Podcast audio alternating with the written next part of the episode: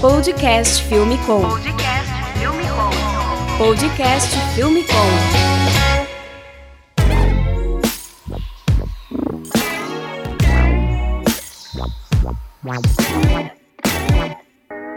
Podcast Filme Com, a gente tá aqui no episódio 23, finzinho de ano, aqui em São Paulo. Sobrou só eu e esse convidado aqui que acabou de chegar aqui na Terra da Garoa, Rian Monotoshi. Fala aí, Mono. E aí, finalzinho do segundo tempo, né? Tamo aí, velho. Encerrar o ano aí com chave de ouro. Acho que só tem a gente aqui em Sampa, velho. Todo mundo viajando, a gente tá de férias, né? Hoje é dia 27 de dezembro, aqui é uma sexta-feira, último dia útil aqui do ano. A gente aproveitou aqui pra gravar esse podcast. Vocês vão conhecer um pouquinho da história do Mono aí. Vamos lá. Rian Monotoshi. Eu prefiro falar Ryan. E eu prefiro o Mono. Verdade. O Monotoshi tem 28 anos, é de Belém do Pará e é um filmmaker aí que tá ficando bastante conhecido aí Brasil afora com o workshop dele. O Mono acabou de chegar aqui em São Paulo, ele se mudou recentemente agora aqui no, no mês de dezembro e desconheceu aqui na festa de fim de ano da Movie. É, uma semaninha que eu tô aqui nas terras paulistas. Da hora, notícia boa.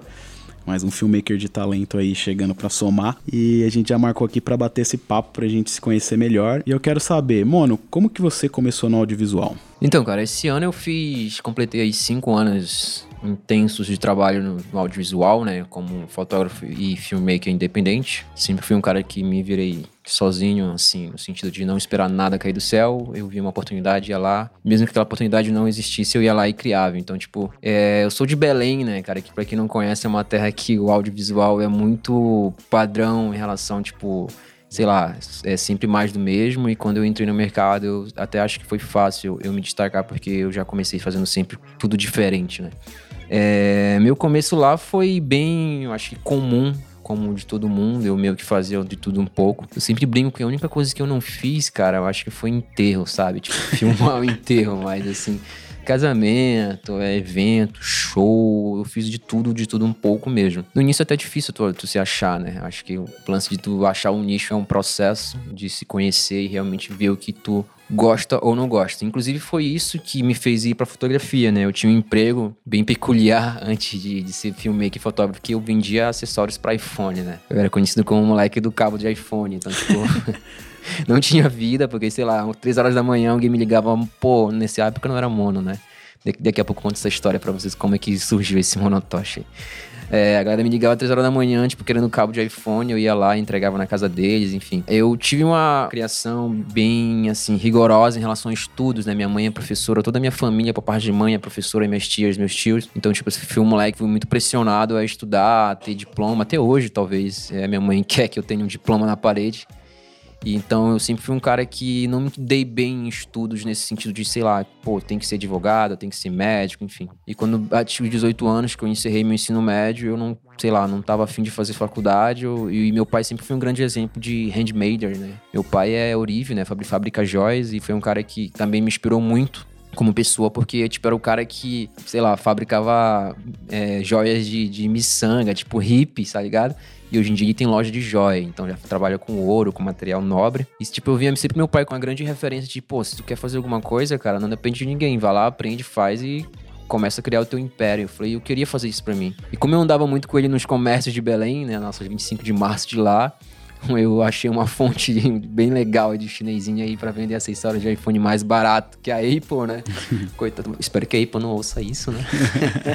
é, e comecei a vender pros amigos e, tipo, deu muito certo. E aí comecei a ganhar muita grana com isso aí. Primeira linha. É, é réplica de primeira linha, né?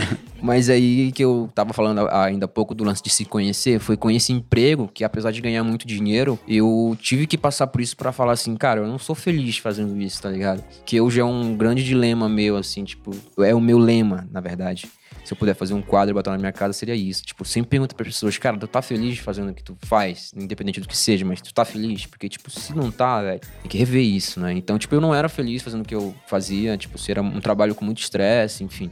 E a fotografia sempre andou comigo pelo lance da música. Eu sou muito ligado à música desde pequeno, estudei música, toco alguns instrumentos. Tive banda de rock, que pouca gente sabe, né? Curti a, a época do emo, né? Me é, contou aqui. Era, era, era, do tempo do emo, né? A gente tava batendo um papo aqui sobre e as aí, casas de show. E, tipo, quando eu tinha uma banda de rock, a gente, eu sempre via, tinha grandes referências como o Luringa, cara. O Luringa, tipo, na época era uma grande referência para mim, o Cezinha, né, que fazia a cobertura do NX0 e tal. Que da hora. E essa galera toda.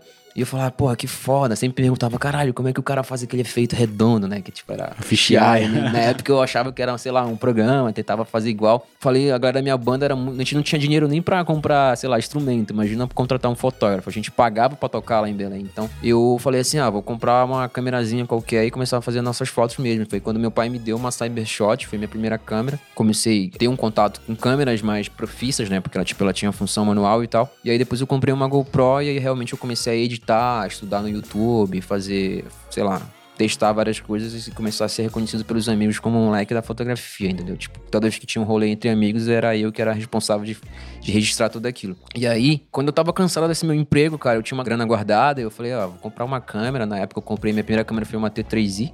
Comprei, larguei totalmente. Quando eu comprei minha câmera, eu larguei totalmente o antigo emprego e falei, bicho, vou me jogar de olhos fechados esse precipício que é audiovisual e vamos ver o que vai dar. E deu certo, né? Tô aqui. Que legal. Tá rolando. Cara, que bacana a sua história, principalmente essa parte aí da.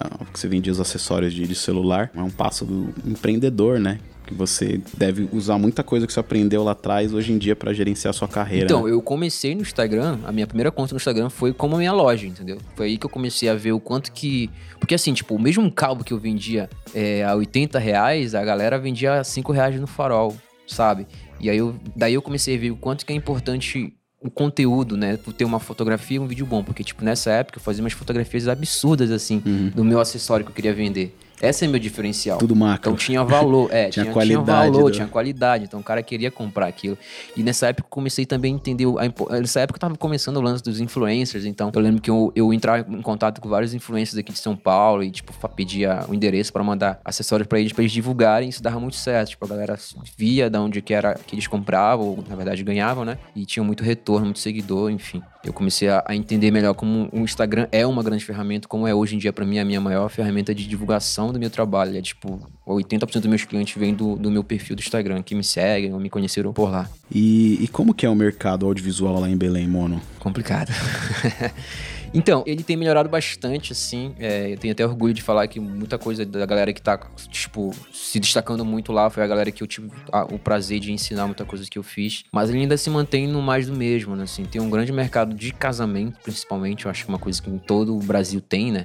É muito evento social, casamento e formatura. Mas assim, agora que começou esse lance de trabalhar, de artistas se destacarem por trabalhar o seu lifestyle e tal, como eu faço, né? E acho que no Brasil todo tá nesse hype agora de viver o lifestyle, também com grandes influências do Brasil e de fora também. Mas assim, é muito mais do mesmo e a gente tem grandes problemas lá. Eu acho que um dos maiores problemas é, é, é ser valorizado lá. O que eu cobro em Belém, ou cobrava, né? Já que eu não sou mais de lá, é, em São Paulo eu cobrava 10 vezes mais, entendeu? Isso é uma parada que, tipo, tem que entender o mercado, saber como ele funciona, infelizmente se adaptar ou não, né? Ir contra ele e tentar bater o martelo e tentar ser contra. Mas assim, Belém sempre foi muito complicado em relação a isso. Tipo, a galera lá não valoriza, entendeu?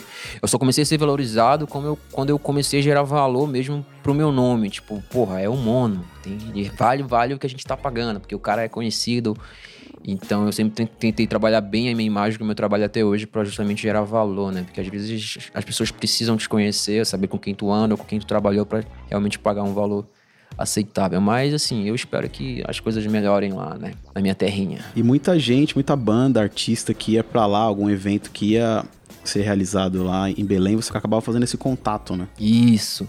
Ah, eu me mudei recentemente para Sampa e, tipo, cheguei no primeiro dia já tinha trabalho. E devo tudo isso justamente isso que tu falou, do network. Uma coisa que eu sempre tive, achei foda é que toda vez que artistas grandes para Belém, que eles perguntavam para qualquer produtor, quem me indica um filmmaker bom? Sempre era eu, sempre era eu. Então, tipo, eu trabalhei com grandes nomes lá, sei lá, Loki, Vintage, de show, fiz o Ela Safadão. Cara, perdi as contas já de quantos artistas grandes eu fiz. Quase, quase todos os eventos grandes das grandes produtoras de Belém era eu que fazia, então, tipo, eu peguei muito contato, fiz amizade com algum, algum desses, desses, caras e tal. Quando eu cheguei aqui em Sampa, eu só fiz avisar pra galera, tô na área.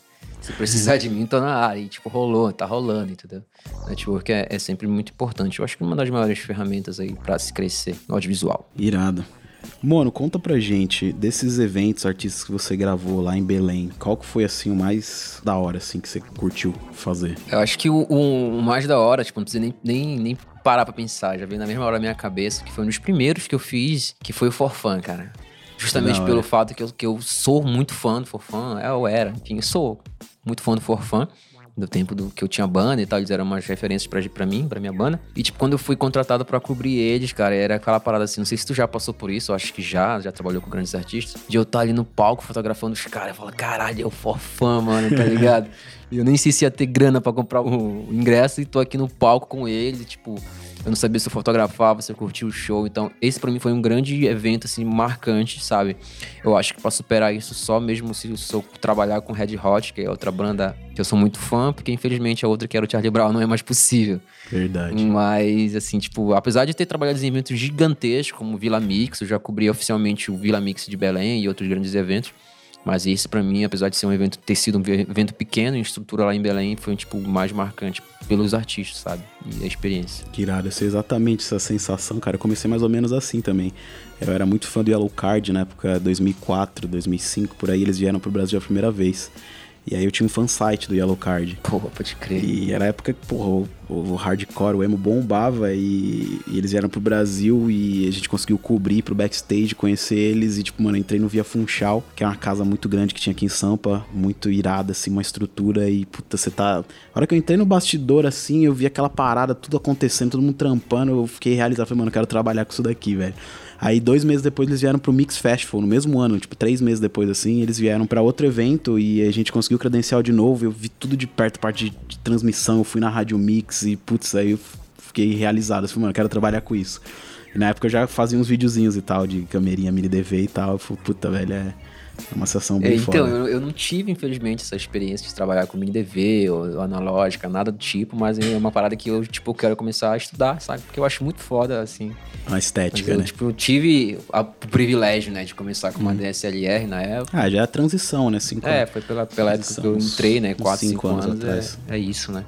A galera hoje em dia já quer começar com 4K, pá, tá muito fácil. É, a Santa Black Magic tá aí, né? Então, tipo, hoje em dia, quem diria, né? Que a gente teria uma câmera de cinema tão acessível, né? É, Como tá. é a Black. Mano, você me contando que você vinha pra Sampa às vezes gravar algumas coisas, né? Você tinha, você tinha um cliente aqui numa, numa parte específica que era de fotos, né? Então, a primeira vez que eu vim pra Sampa a trabalho foi com esse cliente e foi também através do network. A galera sempre pergunta assim, pô, mano, como é que tu faz para conseguir esses trabalhos fora? Como é que tu fez para sair de Belém? Cara, eu não fiz nada, nada mais do que realmente me empenhar a fazer sempre o melhor em cada trabalho. Porque é isso que me faz sair de um lugar, ou conhecer novas pessoas, ou prospectar meu trabalho. Eu não sou muito divulgar. Se vocês entrarem no meu Instagram, se tu entrar no meu Instagram, não tem trabalho de cliente. Isso é uma das maiores dúvidas que todo mundo pergunta. Mano, onde é que eu vejo teus trabalhos? Porque, tipo, não tem. Teu Instagram é a tua vida, teu lifestyle. Digo, Verdade. É, é o que eu escolhi mostrar. Eu, eu tô querendo, tipo, atualizar meu site, colocar meus vídeos de trabalho lá, mas assim, o meu lifestyle me vende muito, assim. E esse cliente, por exemplo, ele, tipo, me seguia, gostava muito do meu trabalho, e aí, quando ele abriu essa empresa aqui em Sampa, ele falou: Ah, eu quero te levar para lá para fazer, porque eu gosto muito do teu trabalho e tal. E deu certo. Trabalhei alguns meses aqui. Eu trabalhei, tipo, sei lá, cinco meses em São Paulo nessa empresa, mas não conheci São Paulo, porque, tipo, eu não saía da casa, um trabalho árduo de fazer foto, enfim, um monte de conteúdo direto, direto. Eu só fui mesmo conhecer São Paulo, acho que quando eu vim pra Filmicom. que foi quando eu vim, tipo, pra, pra Filmicom, videoclipes, não foi quantos 2016, anos? 2016, é, por aí. Três e anos atrás. De conseguir dar um rolê e tal, aqui por São Paulo e tal. E, tipo, e eu gosto muito de falar isso, tipo, sempre falo da Filmicom, que é o lance de eu estar ali sentado, tá ligado? Vendo a galera que hoje em dia eu, eu converso com eles normalmente como se fossem amigos, inclusive você, né? Que e da hora. O, Américo, tipo, hoje em dia é meu brotherzão, tipo, o cara que me ensinou muita coisa. Eu devo muito a ele, o Bruno Maltarejo. Eu lembro até hoje quando eu vi o Bruno lá e, tipo, eu fui cumprimentar ele, falei pra ele, pô, cara, muito obrigado por me ensinar tudo isso. E, tipo, ele me olhou assim, sem graça. E eu, hoje em dia eu, eu, passo por isso, sabe? As pessoas vêm falar comigo às vezes, e até falar aqui logo, tipo, porque às vezes as pessoas vêm falar, pô, mano, muito obrigado e tal, te devo muito. E eu fico com uma cara, tipo, de cu. Não é porque eu tô, tipo, não ligando, gente, é porque realmente eu, às vezes eu fico sem graça. Tá? É difícil Não sei o que falar e tal. É estranho, né? Então, tipo, é, e hoje isso acontece comigo. O mundo dá voltas, né, cara? É uma parada, tipo, muito, muito louca mesmo, assim. Eu nunca esperava isso. Então, quando me perguntam também, ah, mano, o que que tu espera daqui a, sei lá, cinco anos, eu falo, cara, eu não espero nada, porque há cinco anos atrás eu vim de cabo e nunca me imaginei estar aqui num podcast da Filme com.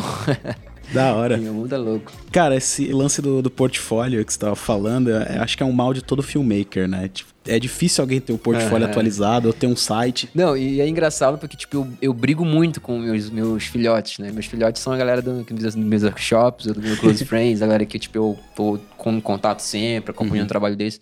Tipo, eu vejo um trabalho do cara, ele me mostra pessoalmente, mano, me diz o que tu achou desse trabalho. Aí eu vejo e falo, cara, animal, por que tu não postou isso, velho? E eu sou assim também, eu não posto nada. né? entendeu?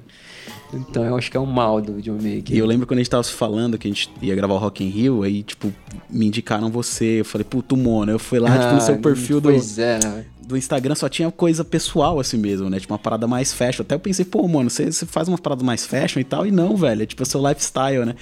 E aí eu lembro que você me mandou uns vídeos, algumas coisas que você tinha feito, né? E isso é um mal de todo filmmaker, velho. Então acho que é uma grande dica aqui. Postem colo- suas é, coisas. Vou colocar na minha lista aí que eu preciso começar 2019 2020 com o meu portfólio atualizado, meu site. né? Eu também tô nessa daí. é importante, muito importante isso daí. Cara, é legal que. é, acho que eu te conheci, que veio o Monotoshi na minha cabeça, foi em julho, que eu comprei a Pocket 6K e eu fiz uma live. E aí você entrou na live, que eu tava fazendo um unboxing Ah. da câmera, mostrando a 6K Ah, na Filmicom. crer, eu falei, eu falei, caralho. E acho que é o Américo tinha me falado de ti. Não sei se, ele, se eu, tive- ele viu, eu vi ele num workshop seu, alguma coisa. Eu falei, cara, é da hora, eu achei muito louco seu nome, Monotoshi. Aí eu lembrei de ti, falei, pô, da hora, o Mono tá aí. Eu vi que ele seguia Filmicom, me seguia, aí já. já Trocamos uma ideia ali, pô, e aí. Esse lance do network, né, cara? Você viu que a gente se falou pouquíssimo tempo atrás, aí você tava no workshop em Sampa, ia rolar a festa aqui da, da Movie Locadora e da Movie ID. Falei, porra, mano, tá aqui, cola aqui que vai vir uma galera do audiovisual já pra conectar. Ele falou, mano, vou morar em Sampa já, tô me mudando. Eu falei, puta que da hora, velho. E aí só estreita a relação e surgem mais oportunidades, né? É, o lance de eu me mudar, muita gente pergunta, né? É realmente porque eu bati no teto de Belém, né? Bati no teto, tipo assim, não tem mais, não tinha mais pra onde ir, não tinha mais o que fazer ali, a não ser o mais do mesmo que eu tava falando. Então, tipo, eu preciso expandir. Em 2019 eu perdi a conta de quantos trabalhos eu perdi por não estar aqui. Entendeu? Porque uma coisa que acontece muito até hoje, ou talvez não mais, é o fato da galera entrar no meu perfil e falar assim: esse moleque não é de Belém. Infelizmente, eu acho que é tipo meio que um preconceito no sentido de não, não é possível que Belém tenha um moleque que faz esse tipo de trabalho. Então, tipo, a galera às vezes entrar em contato comigo, cara, eu tenho um trampo pra amanhã, tem como tu fazer? Eu falo, claro. Então, vai ser no tal endereço. Aí, tipo, o cara falava um lugar de São Paulo, eu falava, não, mas pô, eu moro em Belém. Ele, Belém? Como assim? Então, tipo, rolou muito isso. E eu comecei, tipo, cogitar, cara, eu acho que eu preciso me mudar porque a parada tá acontecendo ali e eu tô no lugar errado, entendeu? Gosto muito da minha cidade, né? Demais, demais, assim. Vou demorar muito, eu acho, pra. Tô me um- uma semana aqui, ainda tô meio que acostumando com algumas coisas paulistas aí. Tá usando todas as blusas que ele não usou em Belém. É, porra, tava, sei lá, quantos anos com o moletom guardado, só usava quando ia pra fora. Mas, pô, tô muito feliz, muito feliz mesmo, assim, demais. Que da hora, seja bem-vindo. E como surgiu esse. É, é apelido ou é sobrenome? Monotoshi? Olha, isso aqui vai ser com exclusividade, porque eu só falo nos workshops. Não que eu, sei lá, mas é porque, tipo, é a história um pouquinho longa. Então, quando eu tinha banda, é engraçado falar isso, já que tu acompanhou essa época dos emos e dos, dos coloridos, né? quando eu tinha banda, a- tipo assim, a minha banda era, tipo, aquela que sofria muito preconceito na minha cidade, porque todo mundo era rock pauleiro e a gente era os molequinhos bonitinhos de franja e calça apertada, entendeu?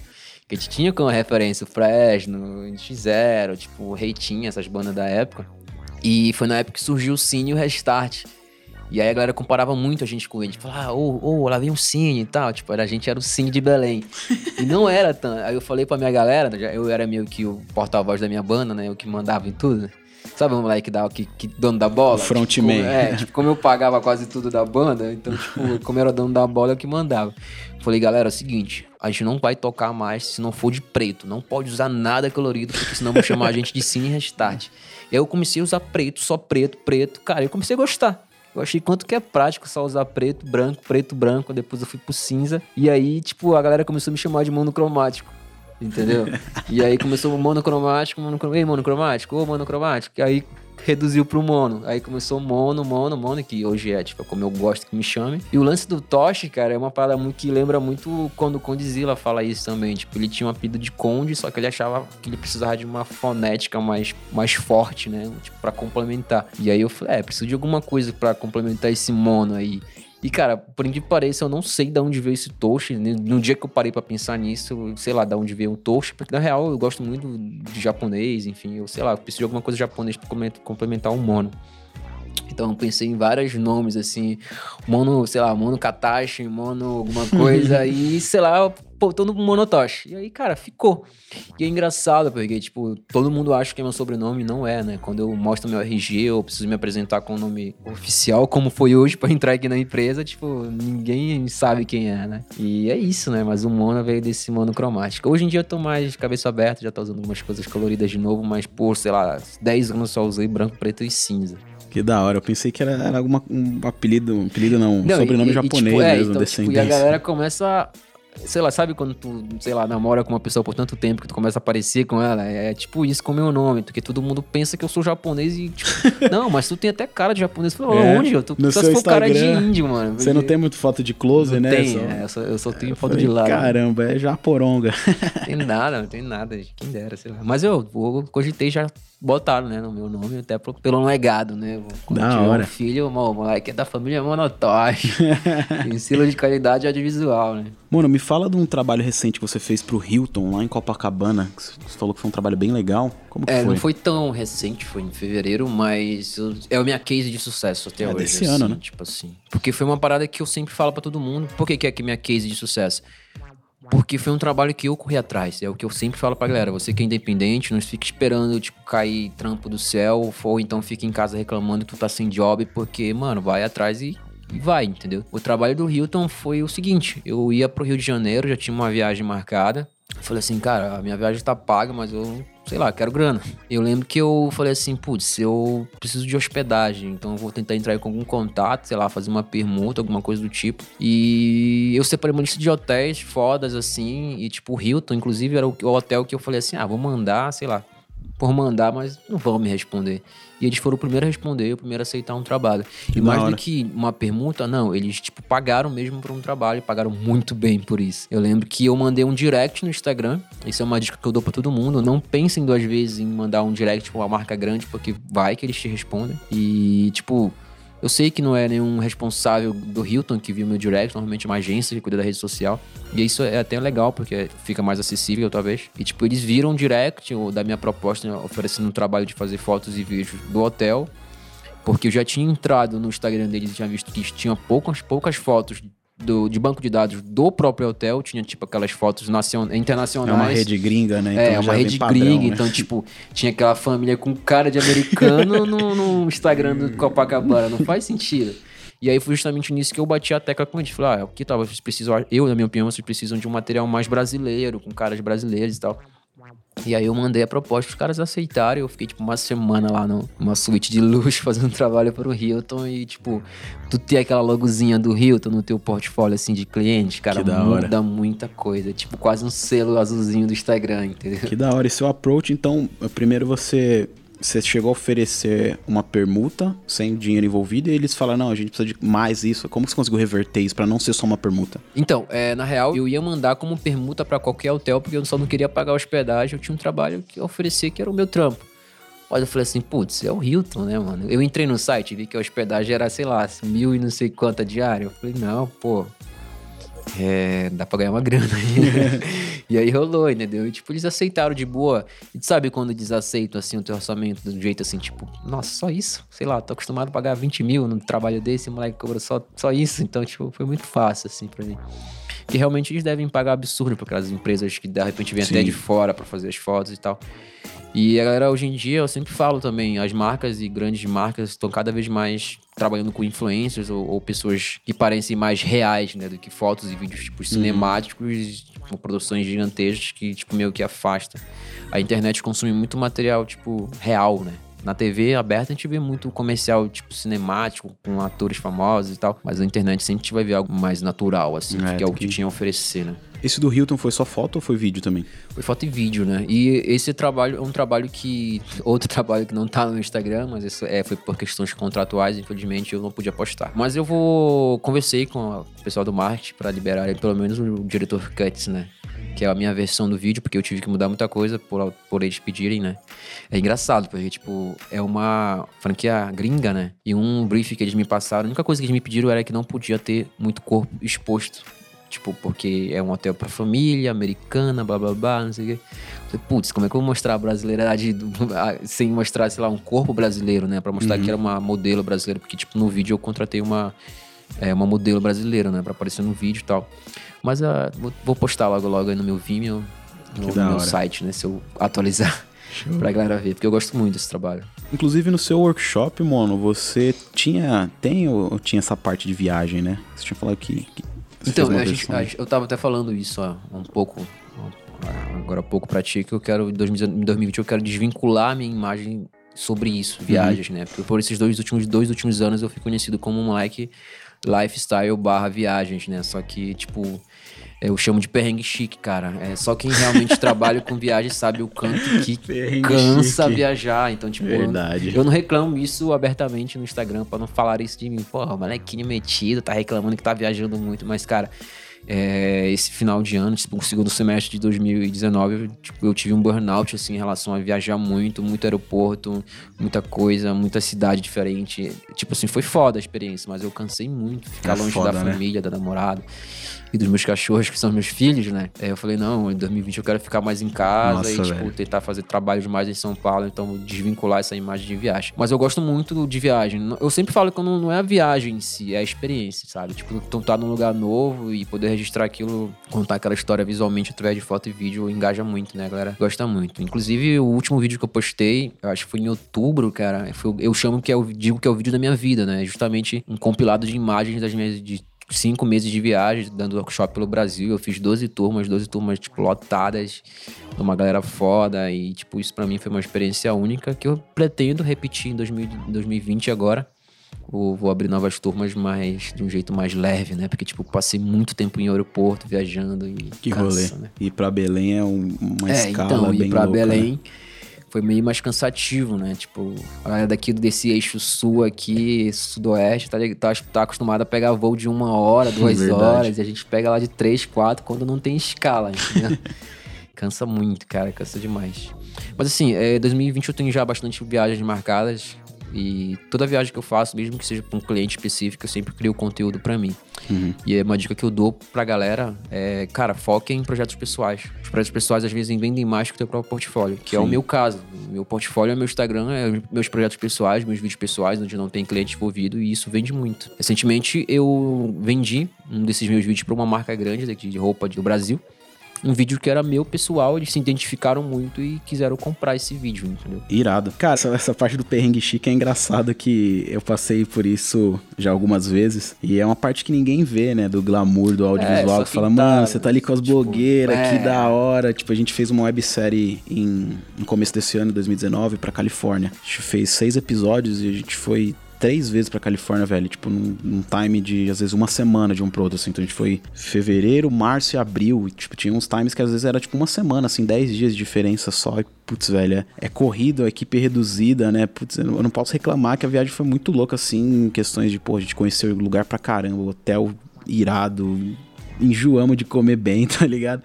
Mas, velho, é cansativo. Chega uma hora e fala, mano, eu não quero, velho, eu quero ir pra minha casa, velho, é, eu não aguento mais. com criação, a mente tem que estar tá sempre full, tá ligado? Você chegou a viajar com, com bastante blogueira e tal, influenciadores assim pra fazer? Cara, pior que não, mas eu tenho muito contato, tipo assim, muita... Às vezes eu me assusto em não saber que uma blogueira me, me segue, tá ligado? Tipo, às vezes eu tô lá e do nada vem... Eu posto um stories e uma blogueira muito famosa vai lá e comenta, eu fico assim, pô, como assim? Tipo, ela me segue?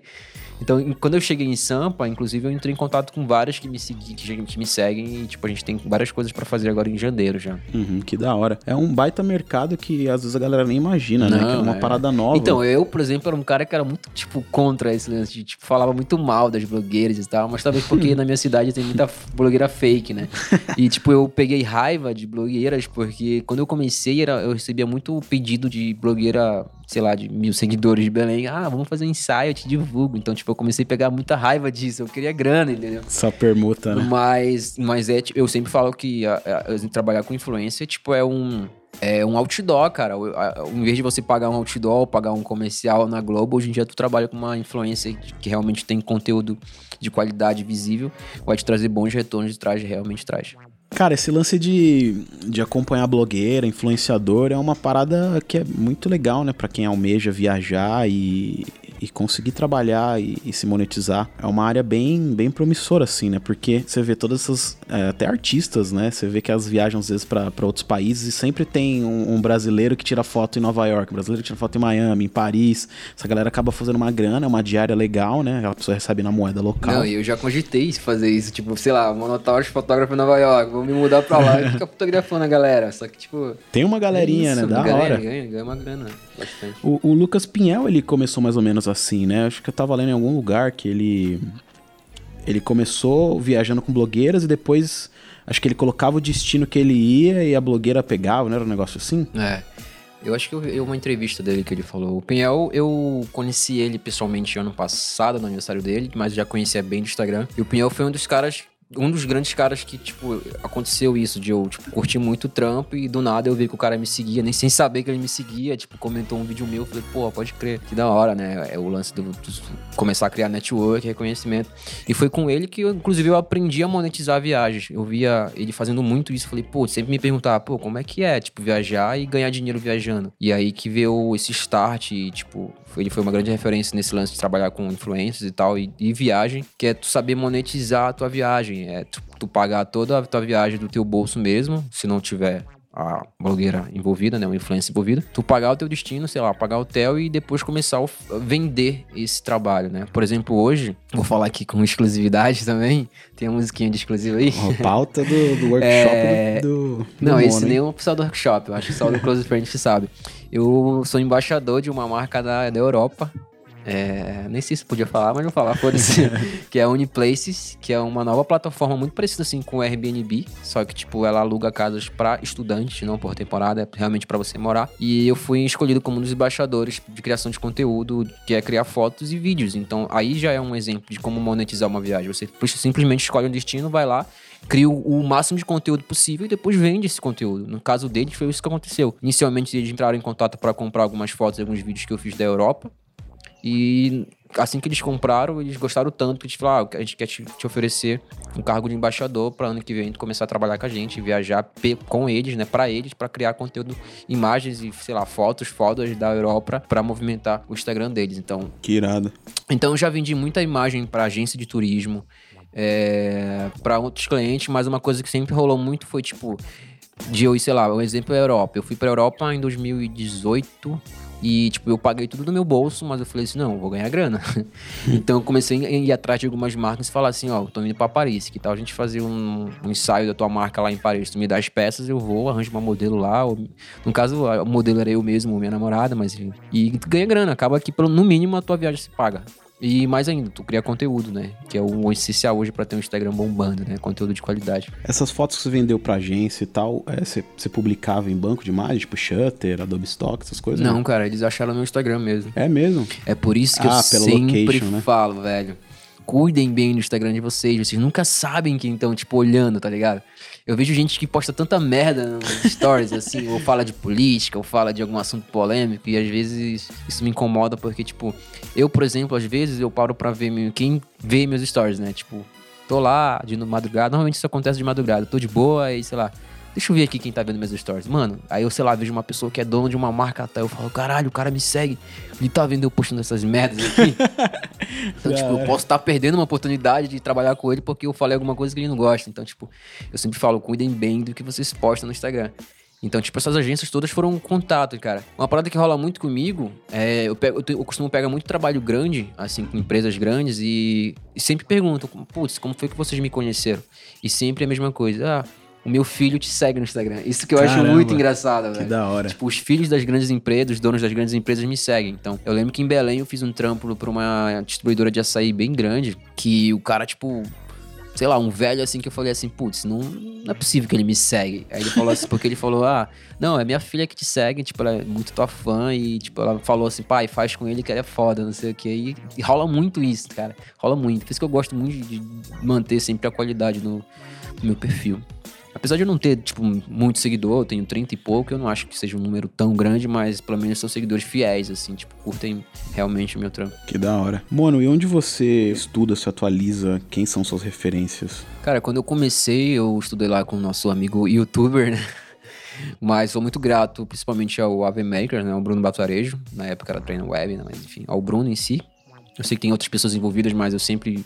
Foi ele que, tipo, foi o cara que eu via nas aulas, né? É, o Américo e o Duca, do audiovisual, foi grande professor, e outros, outros perfis, como é, Zona da Fotografia, o Letra na Foto, que era o, o, outro Américo, se não me engano, o Super Cinema, esse tipo de canais. Então, até então era só YouTube, YouTube. E o único workshop que eu fiz presencial, cara, foi o do Henrique César, que para mim é um dos maiores fotógrafos de luz natural, de saber lidar com a luz natural, que é de fotografia sensual e fashion, enfim. Foi o único que eu fiz presencial. Mas fora isso, sempre fui na internet. E hoje em dia, cara, eu tô estudando ainda no Maker na plataforma, aproveitando para fazer o jabá pros caras, porque realmente vale muito a pena, pelo valor que é muito acessível, a quantidade de cursos que tem, é, vale muito realmente a pena. Eu estudo lá, mas é, eu expandi muito pra. É, uma dica que eu dou pra galera é que tem muita marca grande do audiovisual, tipo a Cooks, de Lens, a Arri, que eles têm workshops que, claro, que em inglês, nos canais do YouTube, mas tipo de graça, tá lá workshop de luz, de equipamento, enfim. Vale muito a pena. Eu acho que a curiosidade faz o cara evoluir bem, bem mais rápido, assim, o lance de procurar fontes e tal. E em relação à inspiração e referências, cara, hoje em dia eu não tenho um cara que seja minha referência ou uma mulher que seja minha referência. Mas eu já tive muita referência, isso, tipo, abertamente dá para ver que uns caras que, tipo, mudou meu pensamento de criação de audiovisual e de introduzir o lifestyle como uma ferramenta é o Sun Kohler. Tipo, o cara é lá do, do Canadá que, tipo, estourou no mundo fazendo vídeo de viagem, de lifestyle e virou hype, né? Consequentemente também virou piada por várias coisas, tipo virar meme, porque todo mundo faz igual, sei lá, foto com o pé para fora no helicóptero, é, smooth transition, Tigre Orange, coisas que não foi ele que inventou, mas foi através dele que virou hype, né? A, a parada do B-roll é dele também ou não? Hum, não, é B-roll do... foi Daniel, né? Do Daniel, é, pode crer. Coisa. Tipo, estou... Não foi ele que inventou também, mas, tipo, estourou com ele. Então. Eu acho engraçado essa parada do B-roll, porque B-roll é, tipo, é uma imagem de cobertura, é, né? É, como tipo, se fosse o rolo B, né? É, Onde o tu faz as imagens... Shot, né? Imagens extras aí é, pra, pra tipo, Você gravou a parada pra fazer umas de cobertura. E a é, galera usou essa tipo, parada virou como. Como o A, né? Como, velho, como se fosse uma linguagem, tá ligado? Uhum. É engraçado, mas. Então, tá no hype, né? É. Mas eu sempre falo, o hype ele uma hora cai. É, a gente então, até fez um aqui pra, pra vi, locadora, ficou, ficou da hora, né? Mas é, engraçado chamar de B-roll. É, tipo, que... é, não era isso, né? E eu tenho algumas referências específicas, por exemplo, sou muito fã da, de uma Marina, que, tipo, ninguém conhece, sei lá. Eu até esqueci o sobrenome dela, mas é, tipo, a minha maior referência de colorista, né? Que faz correção de cor. É uma mulher da Alemanha, tipo, eu acho ela, o trabalho dela foda. É, tipo, são bem específicos, assim, mas hoje em dia a minha inspiração, eu acordo, a primeira coisa que eu faço após ligar o computador e pegar meu café é abrir o Vimeo. Porque lá não tem um dia que eu não abra um vídeo e falo assim, puta, que foda essa cor, essa fotografia ou essa linguagem. Eu já pego e já imagino aquilo em um vídeo meu e tento aplicar aquilo num vídeo meu. Assim. Então, o Vimeo hoje em dia é a minha maior inspiração. YouTube eu uso para estudo, porque infelizmente o YouTube no Brasil, se tu abrir em altas lá, só tem merda. Né? tu não acha nada é tipo, que dá pra aproveitar. Então, o YouTube, infelizmente, não tem muita coisa seletiva, mas no Vimeo eu considero o Vimeo assim um bagulho que tem uma, uma, uma como é que se fala? Uma curadoria. Curadoria, isso. É, eu considero o Vimeo um lugar onde tem uma curadoria, assim, antes de postar um vídeo, tipo assim, só é coisa de qualidade, velho. Só é, eles têm aquele staff pickup, né, que todo isso, dia eles é. selecionam Tanto que o meu home, um tipo, foda tá, favoritado home. é o meu staff, staff lá, tipo, já abro ele para ver os mais selecionados da semana ou do dia e tal. Bem louco. Cara, essa é uma dica que até o pessoal da agência Califórnia lá de Salvador deu no na filme com Nordeste que a gente fez em Recife e eles falaram toda semana a gente pega o pessoal da produtora, a gente senta lá e assiste uns três, três vídeos do Vimeo ali de destaque da home, né, que pra abrir a cabeça, então, é, refrescar. E é justamente isso, porque às vezes a gente tá abre o YouTube ou o Instagram, cara, é mais do mesmo, é mais do mesmo. Tu precisa assim lavar a tua mente, teus olhos para ver uma coisa diferente, boa sem, sem estar na moda, né? Então lá no Vimeo tu acha isso, tu fala assim, tu vê uns vídeos animais que, tipo, não tem smooth transition, não tem teal e orange, não tem pezinho pra fora do helicóptero. eu não tô falando mal disso, disso tá, gente? Até porque eu faço também, né? Mas consegue abrir um pouco É a mente. hype. Cara, esse meu último vídeo que eu postei, que tá no meu Instagram, inclusive não tem. Quase não tem muito slow motion, quase. Eu, eu trabalhei uma cor diferente de teal e orange. Eu trabalhei uma linguagem diferente, até a música, porque, tipo, eu também tava naquele hype de só usar trap music, sabe? Tipo, música gringa, onde a gente posta sem saber a letra e, tipo, a letra às vezes nem tem nada a ver com o conteúdo. Então, tipo, foi muito inspirado em vídeos do Vimeo, que eu vejo todo dia, todo dia. Irado. Bom, bacana você até dar seu depoimento sobre o AV Makers. O AV Makers é um dos nossos patrocinadores aqui do podcast Filme Com. Pô, Usei nada- meu código, tá, gente? AV traço monotote. Tem, um tem um É descontinho mesmo? aí. Tem, Da pô, tem desconto. Aí, ó, tem desconto. A mensalidade já é bem em conta, plano que você paga mensal. E, pô, o AV Makers tem uma porrada de curso lá pra você aprender. E não, velho, tipo, eu sou chato mesmo, assim. Às vezes eu sou um cara bem chato em relação a esses lances, assim, da galera, tipo, ah, não, é caro, velho.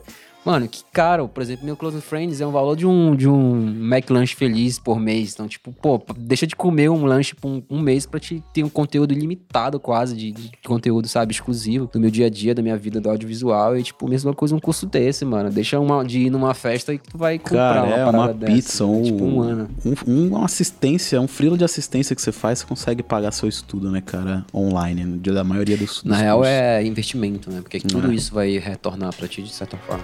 Então, só continuando aqui falando do AV Makers, é uma mensalidade que você paga e aí tem uma porrada de curso lá pra você fazer toda semana, todo mês eles estão colocando cursos novos, inclusive agora eles entraram com um curso aqui de fotografia pra casamento. Esse eu tô esperando. Não, é, na real, eu tô esperando direção de fotografia, cara. Direção. Eu vi os bastidores, Ah, eles estavam gravando lá, né, em Curitiba. E tem curso de Photoshop, de, de DaVinci Resolve. Tem um bem legal que eu gosto muito, sempre faço a galera fazer aqui na produtora, que é de aprender a usar o Lumetri do Premiere, né? Que é- no próprio Lumetri ali tem trampo que você nem precisa levar pro DaVinci, né? Tem trampo que nem dá pra levar, porque é tão corrido.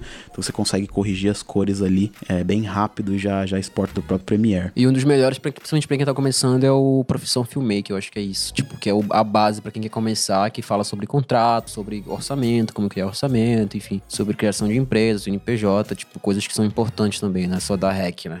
É, tem o curso de podcast lá que eu ajudei o Ayrton a gravar também, pra quem quiser fazer um podcast de drone. Tem bastante coisa. Um dos professores lá e coordenadores é o Bruno Baltarejo. Com certeza você já deve ter achado uma dica dele aí no YouTube quando seu Premiere travou, ou você não sabe fazer alguma coisa no pacote Adobe inteiro, Photoshop, no Illustrator. Então é muito conceituado, muito legal. Dá uma olhada lá, avmakers.com.br.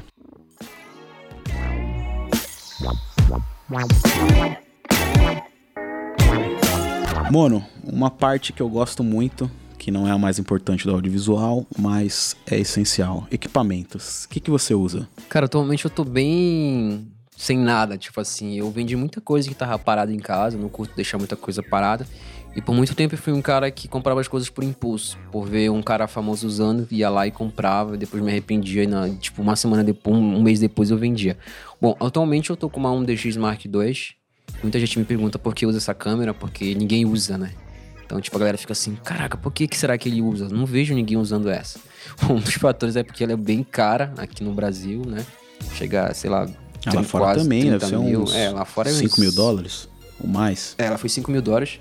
É uma câmera, uma baita câmera de estilo, né? De foto, foto estilo. Mas aí que tá. Aí eu tenho algumas peculiaridades particulares. Uma delas é que eu sou apaixonado pela Canon.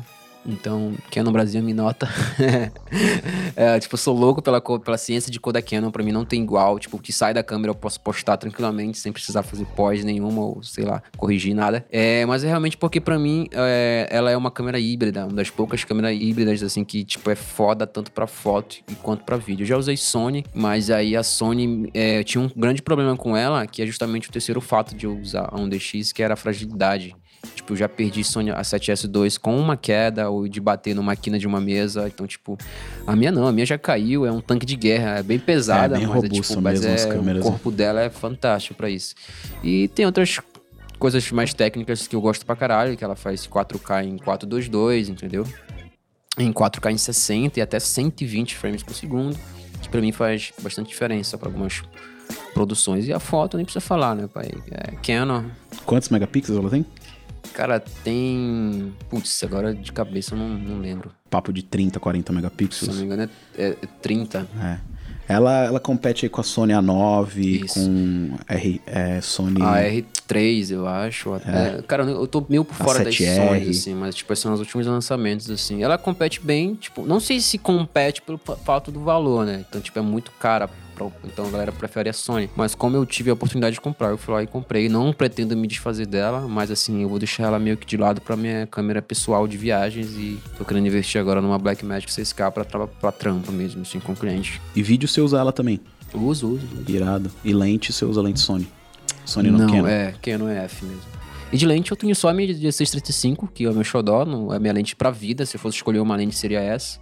E eu tenho uma sinistro macro, porque, tipo, como eu faço muito estilo pra hotel, tipo cardápio, coisas que eu faço. Cara, eu tenho um leque grande, assim, de trampo, sabe? Eu não sou muito. é, tipo, até cardápio, estilo eu faço também, então, tipo, eu uso muito essa macro também. E aí tenho o Rony S, tenho. tô atualmente sem drone. E, cara, é isso, não tem muita coisa não, tipo, de principal, assim, são menos é mais pra mim. Legal, sempre tá leve, né?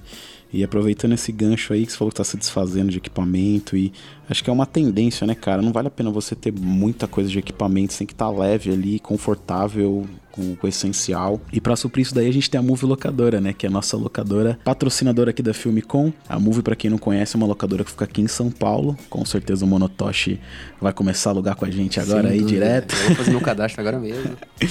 E a gente fica aqui na Vila Madalena, um bairro aqui perto do- da Avenida Paulista, uma região bem legal aqui. A região badalada de São Paulo, né? Região dos barzinhos e tal. A gente fica num prédio comercial aqui bem legal, então aqui você pode vir testar. Os equipamentos são de qualidade, equipamentos novos, está sempre atualizado. Então a gente tem toda a parte de iluminação, que é um negócio que não vale a pena você ter, comprar, que é um negócio caro, ocupa espaço. Parte de movimento, parte de áudio, lapela, um lapela sem fio, ele acaba saindo muito caro. E aqui você consegue alugar ele por 100 reais a diária, mais ou menos. Muito prático, uma lapela de qualidade. Tem câmera, a gente tem a Pocket 6K. Pocket 4K, câmera de broadcast, o que você precisar, dá um toque no pessoal da Move Locadora, é movelocadora.com.br, tem atendimento ali pelo WhatsApp, toda a equipe vai estar pronta lá para tirar suas dúvidas e fazer a sua locação. A gente vai logo, logo vai ter um combo também. Levou uma câmera, vai o monotoche junto pra operar, tá? A gente faz aí um combozinho. Vamos fazer o, o combo do mono. E, cara, é engraçado esse lance de, tipo, eu sempre fui meio averso a isso. Em Belém, tipo, só tem uma ou duas empresas que fazem locação. E, tipo, eu só alugava lente mesmo. E sempre fui assim, não, cara, se eu quero uma câmera, eu vou comprar. Cara, eu já cogitei comprar uma Red. Tipo, eu tinha grana pra comprar e falei assim, puta, eu vou comprar uma Red. E todo mundo de Sampa falava assim, mano, tu é louco, tu não vai usar isso em todo o trabalho. Não, vai, não faz sentido. Cara, vê o orçamento e põe um orçamento pra te alugar uma e não precisa comprar. E hoje em dia eu vejo que realmente, graças a Deus, eu não comprei uma, tá Verdade. ligado? Já ficar parado em casa sem eu usar realmente para o que precisaria, né? Então hoje É. em dia alugar é realmente uma ótima opção. Não é todo job que você Não precisa, é, né, cara? Nem Não necessidade. paga, né? Não É, se paga isso. É, uma dica pra quem também tá começando, tá pegando aí sua primeira câmera, ou uma, uma Canon T7i, T8i, ou uma Sony 6500, 6300, é, a lente realmente ela muitas vezes é mais cara que a câmera, né? E aqui a gente tem na Move também as, as lentes da Sony, Bocal E-mount, que são uma baita É. lente, a E série Sony são GM. bem carinhas. Putz, velho. GM, então, mais a ainda. lente de 10 pau. Você consegue alugar ela aqui por 175 reais. Então, tipo, não vale a pena. Você pega um casamento, um job, você já dá aquela. põe isso no seu orçamento, você vai dar uma puta diferença na sua qualidade.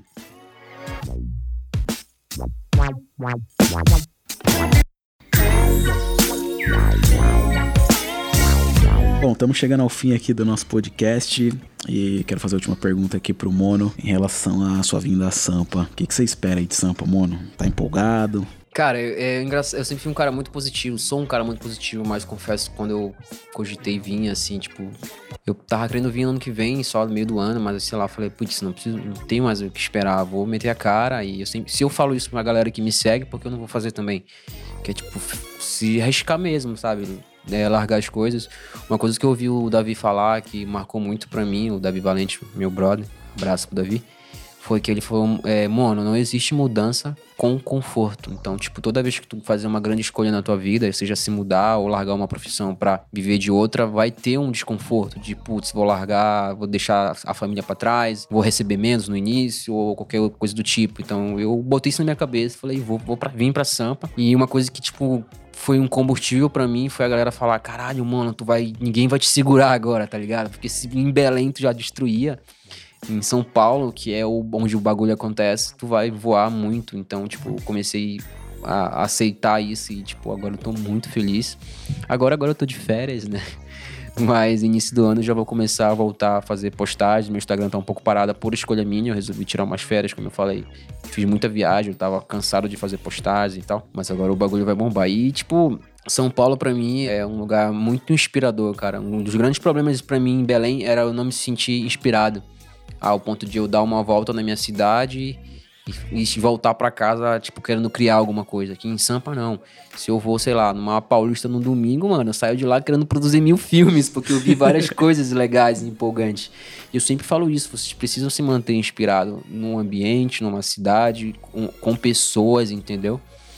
E eu tenho certeza que 2020 vai ser um meu ano. É, com certeza vai ser o meu ano, assim, no sentido de eu conseguir boas oportunidades, conhecer pessoas que, que vão mudar minha vida e eu mudar a vida delas. E é isso que eu gosto de fazer. Eu sempre falo que, tipo, uma das coisas que eu mais gosto de fazer é ensinar e ajudar pessoas, né, cara? Tipo, porque eu passei por isso, né? Quando tu passa por isso e se identifica com as pessoas que estão começando, é bem mais. rola bem mais fácil.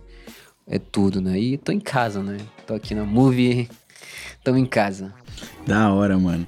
Pô, São Paulo é um, é um, negócio muito louco, né, cara? Essa cidade é muito doida. Às vezes quando eu fico fora, tô viajando fora do Brasil, a galera às vezes não entende que eu posso Sampa, tô, mostro, coloco coraçãozinho, tô voltando. Você vê aquela cidade de cima, é então, muito cara, doido, eu né, vejo velho? muita gente com tatu, tá ligado? Nunca vi É. ninguém com uma tatuagem de Belém. Nada não que não seja, tipo. Mas em Sampa eu vejo muito isso, caralho. é, I love Sampa, tipo, tá ligado? Mas, mano, é um, é um lugar, tipo assim, que é muito inspirador, assim. Acontece a- muita a- coisa ao é mesmo mu- tempo, né? Não, mano, é, tipo, muito, muito foda. Tem as partes ruins, né? Mas Não, lógico, sempre. tem muita parte boa também. Eu gosto muito. Eu acho que um dos problemas meus aqui em Sampa é conseguir um açaí original. o açaí lá de verdade é açaí de salgado, né? verdade. Não, é, não é que é salgado. Tipo, ele é, sei lá, Ele não é tão amargo, doce, né? tipo, É, o- a gente tem que adicionar açúcar, né? e lá é louco, porque a gente toma, toma açaí com carne, camarão. Aqui é uma É tipo um sobremesa. purê, né? Tipo, é. Que da hora. Ontem eu postei um açaí fake, né, entre aspas, e a galera, tipo, me metralhou de Belém, tá ligado? Você precisa ver umas açaí que tem aqui com é um barquinho, velho. Tem Kit Kat, é, Não, M&M's, fake- tem, tem tudo, menos açaí. Ô, Mono, o que, que você espera aí pro ano que vem? Que, pra que lado que você está mirando mais aí? Então, eu pretendo trabalhar bem mais o meu lifestyle. É, e, e talvez me focar mais em marcas, sabe? Eu quero muito trabalhar com o que eu gosto. Uma vertente que pouca gente sabe de mim é em relação à moda. Como tu até falou, né? Achou que eu trabalhava muito com fashion film. Eu não trabalho tanto, mas eu quero trabalhar. Não necessariamente com fashion film, mas com marcas, sabe? Tipo, eu sou um cara muito apegado ao hype, a, a, a- pô, sou snack, sneakerheads, gasto, sei lá, metade do meu, do meu do que eu recebo por mês vai pra tênis e, tipo, eu quero tentar chegar nessas marcas, assim, porque eu- a melhor coisa que tem é trabalhar com alguma coisa que tu gosta, então, tipo, produzir vídeos pra, pra grandes marcas de roupa que eu curto, eu vou focar muito nisso, né? E é isso, trabalhar bem meu lifestyle e continuar inspirando pessoas a, a viver de audiovisual, porque é possível. Um moleque, um moleque que vendia. Ontem eu postei isso no meu Instagram, né? Um moleque que vendia cabo há 5 anos tá aqui em Sampa e vai dominar o mundo, né? Da hora, cara. Isso aí, garra. Pô, da hora, mano. Obrigado aí pelo papo, mais uma Eu que vez. agradeço. Obrigado por ter vindo aí compartilhar um pouco aí da sua história com a gente. Com certeza vai inspirar muitas pessoas. O workshop ano que vem já tem alguma coisa marcada? É, eu acho que eu vou começar a abrir turma a partir de fevereiro ou março, né? É, eu tô reformulando, reciclando o workshop, botando muita coisa nova. E, mas é, tipo, vai rolar bastante, bastante coisa aí, vem, vem muita coisa legal aí. E também queria deixar, aproveitar para deixar essa mensagem, né? Agradecer também ao Ivo. A filme com o videoclube foi quantos anos atrás? 2016, três anos atrás. Três anos atrás. Três anos atrás eu tava sentado lá no, na maior poltrona como um espectador da Filmicon e hoje eu tô aqui, tipo, frente pro cara que fez acontecer. Então, é possível, né, cara? É clichê falar acredite nos seus sonhos, mas eu tô aqui, né? Se você não acreditar, ninguém mais vai acreditar. Então começa por ti. Correr atrás, né? Tipo, esse ano eu, sei lá, fiz tanta palestra, tava em cima do palco falando pra milhares de pessoas e, tipo, todo mundo com aquele olhinho brilhando assim, caraca, esse moleque tá falando cada coisa foda, tipo, precisava ouvir isso, né? E é isso, né? E sejam vistos, eu sempre falo isso, galera, a galera precisa ser vista. Eu conheço muita gente foda que tem um trabalho animal, mas ninguém, tipo, conhece. E eu digo que a culpa é do próprio cara.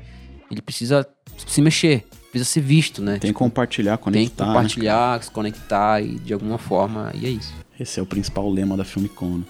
Network não se faz em casa. E como o Rafa Edson fala, Network é a arte de ser interessante e não é interesseiro, né? Verdade. É você realmente é, mostrar seu trabalho para as pessoas certas, conhecer pessoas legais sem querer nada em troca e sem realmente deixar acontecer. Legal. Bom, para quem não conhece o Filme Com, é um evento presencial que a gente faz uma vez por ano em São Paulo. Esse ano acabou não rolando, foi um, um ano que a gente tirou aí para cuidar da gente, refletir melhor. Mas se Deus quiser, ano que vem a gente vai fazer no primeiro semestre uma edição. Me chama, viu? Pra vir uma galera, com certeza vai estar com a gente. Nem que seja sentado, né? mas eu, como espectador, mas eu vou, sem dúvida. Então tem bastante coisa lá no YouTube, youtube.com.br filmecom, tem alguns, algumas palestras das edições anteriores, a gente trouxe bastante gente. Para quem não conhece podcast, assina a gente aí no Spotify ou ouça todos pelo site que é o filmecom.com.br. Queria agradecer o Mono mais uma vez. Valeu, e me siga no Instagram. Né? Isso aí, para quem quiser seguir o Monotoshi, arroba Monotoshi com S-H-I. Isso. Tem bastante coisa lá para vocês se inspirarem. Tá foto bonita, hein, Mono? Valeu. Por foto eu sou mais bonito, né? e eu sempre falo, eu, tenho uma, uma tríade, né, de sucesso para conteúdo de qualidade, né? É envolver pessoas, lugares e histórias. Então, cada foto ou post que tô fazendo no Instagram tem que ter isso. Tem que ter pessoas envolvidas, tem que ter um lugar envolvido e uma história. Então, é muito fácil tu estar tá bonito, né? Em Paris. Verdade. Com a Torre Eiffel de fundo. é isso. Da hora.